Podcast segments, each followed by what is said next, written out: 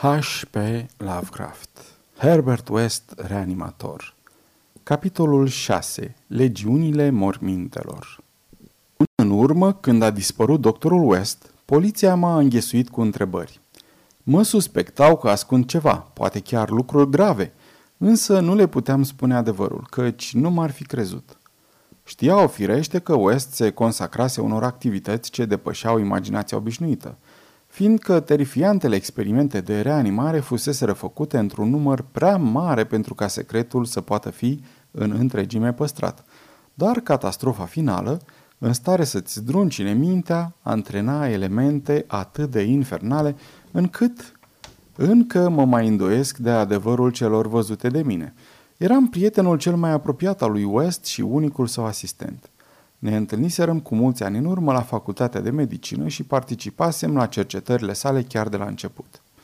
Multă vreme s-a străduit să îmbunătățească o soluție care, injectată în venele unui om abia decedat, îl readucea la viață.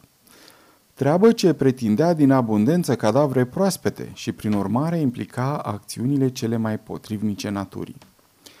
Produsele unora dintre experiențele sale erau încă și mai șocante – niște înfricoșătoare mase de cărnuri moarte, dar pe care West le adusese, lipsite de creier, la starea de animație oarbă. Acestea erau rezultatele obținute de atunci, întrucât pentru a redeștepta un creier trebuia să ai specimene atât de proaspete, încât delicatele celule nervoase să nu fi suferit nicio deteriorare.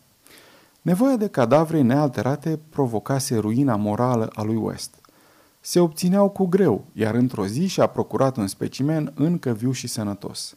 O scurtă luptă, o serincă și un alcaloid puternic îl transformaseră într-un cadavru foarte proaspăt, iar experiența reușise, pentru un timp extrem de scurt. Însă West ieșise din ea cu sufletul insensibil și împietrit și cu o privire rece care cerceta uneori, ca într-un fel de cântărire hidoasă, Oamenii cu un creier deosebit de sensibil și cu un corp deosebit de viguros. Spre sfârșit, mi s-a făcut și mie frică de el, căci începuse să mă privească în acest fel.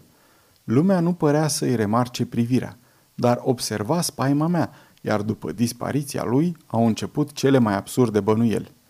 În realitate, West se temea mai mult decât mine. Cercetările sale abominabile îl constrângeau la o viață disimulată, bântuită de umbre amenințătoare.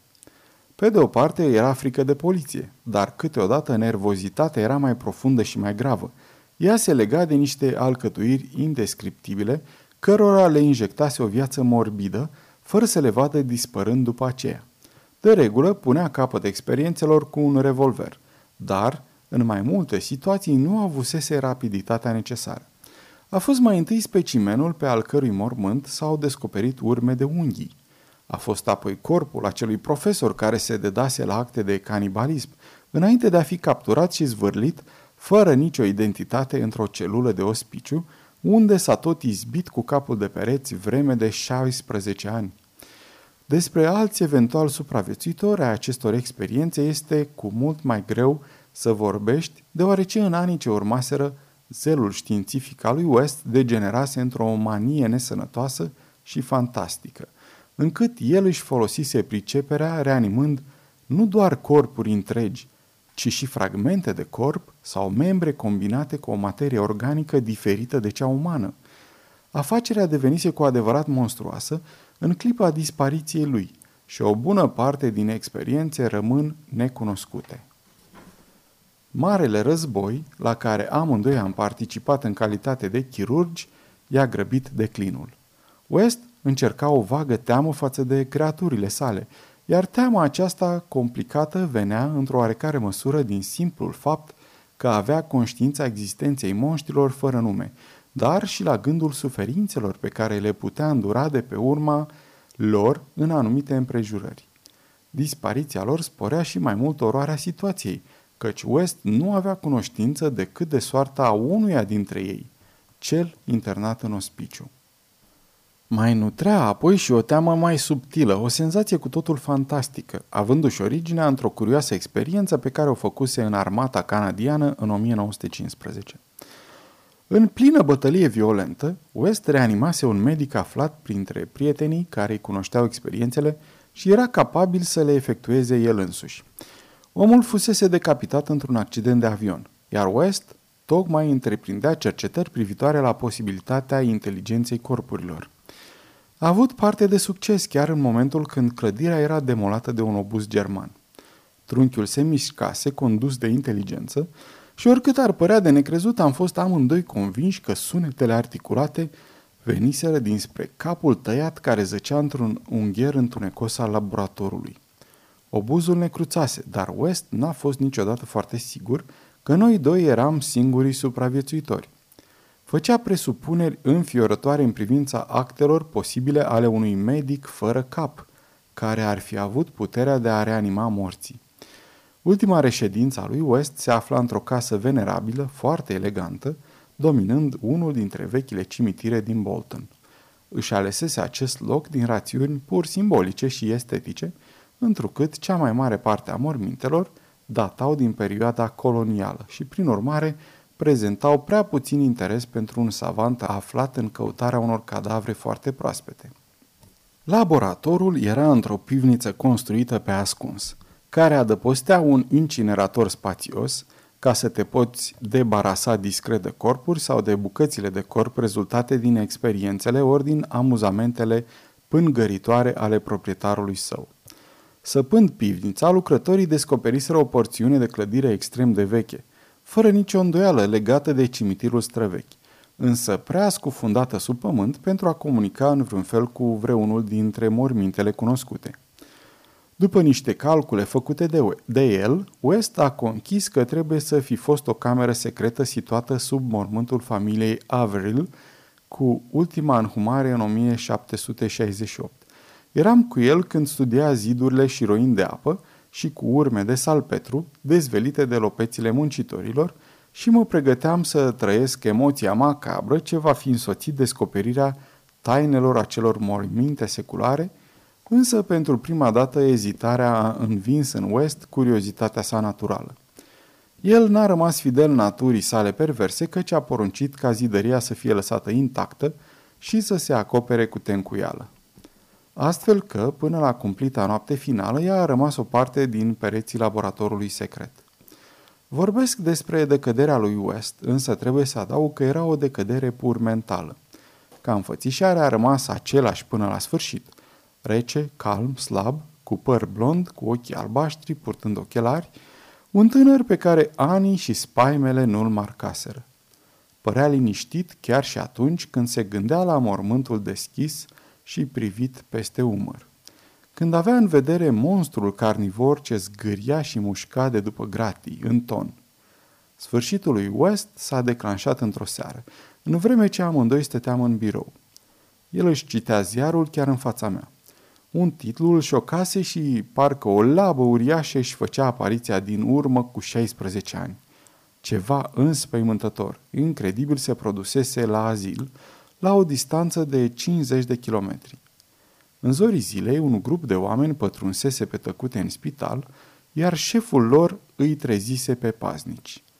Era un militar amenințător care vorbea fără să-și miște buzele și a cărui voce, aproape ventrilocă, părea legată de o mare valiză neagră purtată cu sine. Fața lui, lipsită de expresie, avea o frumusețe desăvârșită, dar îl uimise pe director atunci când căzuse pe ea lumina din hol, căci era un chip de ceară cu ochi din sticlă pictată. Trebuie să fi suferit vreo mutilare cumplită. Un bărbat mai înalt îi călăuzea pașii. O namilă respingătoare, cu pielea fieței vânătă, pe jumătate mâncată parcă de o boală necunoscută. Interlocutorul îl întrebase pe paznicul monstrului canibal cine era închis acolo. Având parte de un refuz, a dat semnalul de atac. Diavolii bătură, călcară în picioare și îi mușcară pe toți supraveghetorii care nu apucaseră să fugă. Omorând patru, iar în final reușiseră să elibereze monstrul. Victimele care puteau vorbi despre întâmplare, fără crize de isterie, jurară că făpturile se comportaseră nu ca niște oameni, ci ca niște automate fără creier, comandate de șeful lor cu chip de ceară. Când sosiră ajutoarele, Nu mai era nici urmă din atacatori și din captura lor de mentă. Din clipa când terminase de citit, West a rămas ca paralizat până la miezul nopții. Atunci, cineva a bătut la poartă, iar el a tresărit de groază. Servitorii dormeau cu toții, așa că m-am dus eu să deschid. Cum am declarat mai târziu la poliție, nu era vorba de niciun vehicul în stradă. Doar un grup de indivizi bizari, cărând o cutie mare, pătrată, pe care au depus-o în cadrul ușii după ce unul dintre ei mormăise cu o voce ciudată. Expres, transport plătit! S-au îndepărtat apoi cu un mers sacadat și pe când îi priveam cum pleacă, am avut strania impresie că se îndreptau spre vechiul cimitir din spatele casei. Am închis ușa după ei. West tocmai cobora scara uitându-se la cutie. Avea cam 60 de centimetri pe fiecare latură și purta numele și adresa lui West. Mai avea o inscripție. Din partea lui Eric Morland Chapman Lee Saint-Eloi, Flandra. Cu câțiva ani înainte, în Flandra, un spital lovit de un obuz se prăbușise peste corpul decapitat și reanimat al doctorului Chapman Lee și peste capul care, după câte ni se părea, emisese sunete articulate. West nu dădea semne de agitație. Aspectul lui mă înspăimânta și mai mult. Mi-a spus la repezeală. Ăsta e sfârșitul, dar mai întâi să ardem chestia asta.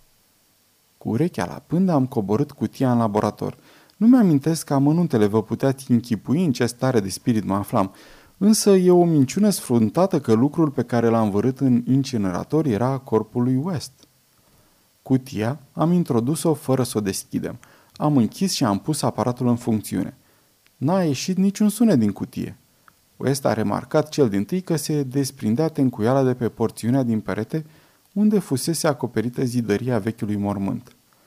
Am dat să fug, însă el m-a oprit. Atunci am văzut o mică deschizătură neagră și am simțit un curent nesănătos înghețat ca duhoarea ieșită din măruntaiele putrede ale pământului.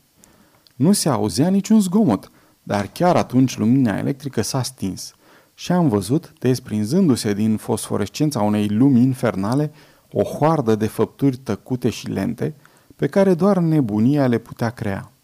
Contururile lor erau omenești, pe jumătate omenești sau pur și simplu inumane. Hoarda era grotescă, eterogenă. Toți aceia scoteau pietrele din zidul secular cu calm, una după alta. Când breșa a ajuns destul de largă, au pătruns în laborator în șir indian, conduși de o apariție cu un magnific cap de ceară. Un soi de monstruozitate, cu ochi demenți, aflată în spatele șefului, L-a înhățat pe Herbert West, acesta n-a opus rezistență și n-a scos un cuvânt. Apoi cu toții s-au aruncat asupra lui și l-au făcut bucăți sub privirile mele, ducându-i rămășițele sub bolta subterană, locul unor fabuloase abominații. Capul lui West fu purtat de șeful cu chip de ceară, care era echipat în uniformă de ofițer canadian. Și pe când capul lui West dispărea, am văzut ochii albaștri din spatele lentilelor sclipind pentru prima dată de o emoție puternică. Polițiștii m-au găsit fără cunoștință în dimineața următoare. West dispăruse. Incineratorul nu conținea decât cenușe neidentificabilă. Detectivii m-au luat la întrebări, dar ce puteam să le spun? N-au stabilit nicio legătură între toate aceste tragedii și nici cu oamenii ce aduseseră cutia și cărora le negau până și existența. Le-am vorbit de subterană și mi-au arătat râzând tencuiala intactă de pe zid. Atunci am tăcut. Ei își închipuie că sunt nebun sau ucigaș sau poate chiar sunt nebun. Dar n-aș fi nebunit dacă blestematele acelea de legiune ale mormintelor n-ar fi fost atât de tăcute. Sfârșit.